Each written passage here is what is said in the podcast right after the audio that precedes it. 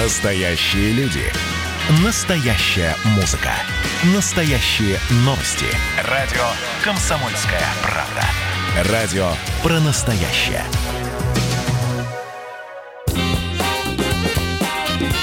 Был бы повод. Здравствуйте, я Михаил Антонов, и эта программа «Был бы повод». 9 августа на календаре и рассказ о событиях, которые происходили в этот день, но в разные годы, вы услышите в сегодняшнем эфире. 1936 год. На летних Олимпийских играх в Берлине американский спортсмен Джесси Оуэнс выигрывает четвертую золотую медаль. Оуэнс чернокожий – и в Соединенных Штатах Америки серьезно подумывали, а стоит ли посылать спортсменов на Олимпиаду в страну, где говорят исключительно о чистоте арийской расы. В забеге на 100 метров два главных претендента на медали – немцы. Гитлер на трибуне. Он намерен лично спуститься и вручить награды победителям. Оуэнс выигрывает этот забег, и фюрер меняет планы. Он остается на трибуне. Weltrekord! Но настроение у Гитлера по-прежнему боевое, ведь впереди были соревнования по прыжкам в длину, где Германию представлял выдающийся легкоатлет Луц Лонг. Это настроение Гитлеру испортит на следующий день. Впечатляющая дуэль немца Лонга и американца Оуэнса увенчается победой и олимпийским рекордом последнего. Власти Германии негодуют, но Лонг, получивший серебряную награду, нашел возможность порадоваться за соперника. Он поздравил Джесси, взял его под руку и отправился с ним в круг почета по стадиону. 8 метров 6 сантиметров. Новый олимпийский рекорд. На следующий день Джесси Оуэн снова выходит на старт и завоевывает третье и четвертое золото в Берлине 1936 года. Сначала неудержимый спринтер финиширует первым на 200-метровке, а потом побеждает в командной эстафете.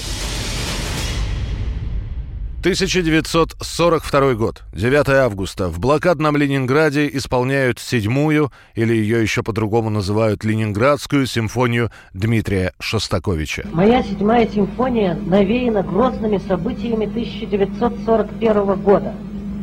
Нашей борьбе с фашизмом, нашей грядущей победе над врагом, моему родному городу Ленинграду я посвящаю это сочинение – за дирижерским пультом в большом зале Ленинградской филармонии стоит главный дирижер оркестра Ленинградского радио Карл Элиасберг. У него дистрофия, и любое движение отнимает у него частицу жизни. Репетировать произведения Шостаковича музыканты начинают еще в марте.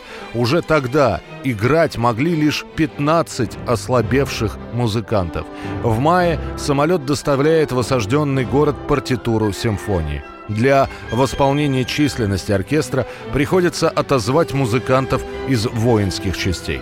В день первого исполнения Ленинградской симфонии все артиллерийские силы города были брошены на подавление огневых точек противника.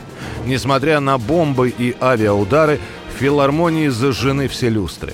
Зал полон, а публика была самой разнообразной. Вооруженные моряки и пехотинцы, а также одетые в фуфайки бойцы ПВО и похудевшие завсегдатые филармонии. Во время исполнения симфония транслировалась по радио, а также по громкоговорителями городской сети. Ее слышали не только жители города, но и осаждавшие Ленинград немецкие войска. 1945 год. Спустя три дня после атомной бомбардировки Хиросимы американцы сбрасывают вторую атомную бомбу, названную «Толстяк». That's the atomic bomb exploding at Nagasaki. The film was taken in a B-29 many miles away. Первая бомба «Малыш» убивает в Хиросиме 80 тысяч человек. Она была на 15-16 килотонн. Толстяк, сброшенный на Нагасаки, был мощнее – 21 килотонна. 9 августа американский бомбардировщик берет курс на Какуру, но в районе города оказалась сильная облачность. И пилоты решили нанести удар по запасной цели – Нагасаки. Бомбу сбросили, воспользовавшись просветом в облаках, через который был виден городской стадион. Толстяк взрывается на высоте 500 метров, убивая порядка 50 тысяч человек. Спустя некоторое время после этих бомбардировок медики начнут отмечать, что люди, которые, казалось бы, поправлялись от раны и психологического шока, начинают страдать от новой, ранее никому неизвестной болезни. Пик количества смертей от нее наступил через 3-4 недели после взрыва. Так мир узнал о последствиях воздействия радиации на организм человека. К 50 году общее количество жертв бомбардировки Хиросима в результате взрыва и его последствий оценивается в 200 тысяч человек. Нагасаки – в 140 тысяч человек. Ну а в том самом 45 году, после того, как бомба взорвется над Нагасаки, через два дня Япония заговорит о капитуляции. Она будет подписана в сентябре 1945 года. И музыкальное событие дня сегодняшнего. 9 августа 1986 года. В завершении своего европейского тура английская группа Queen дает в Англии, как потом окажется, свой последний концерт перед 120 тысячами поклонников.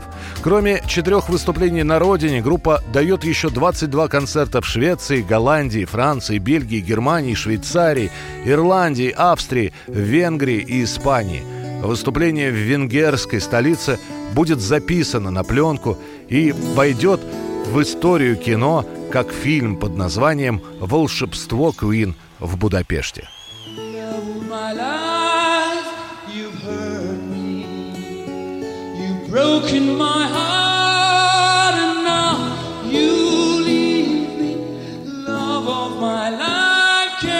you see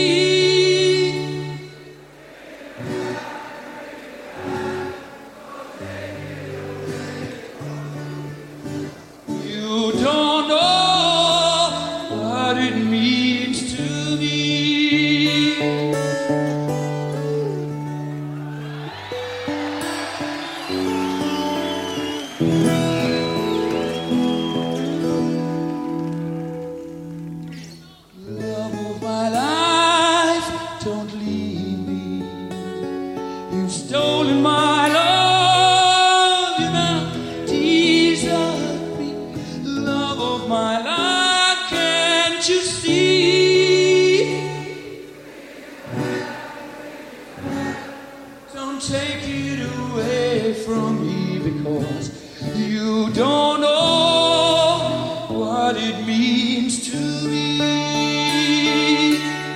You will remember when this is blown over and everything's on.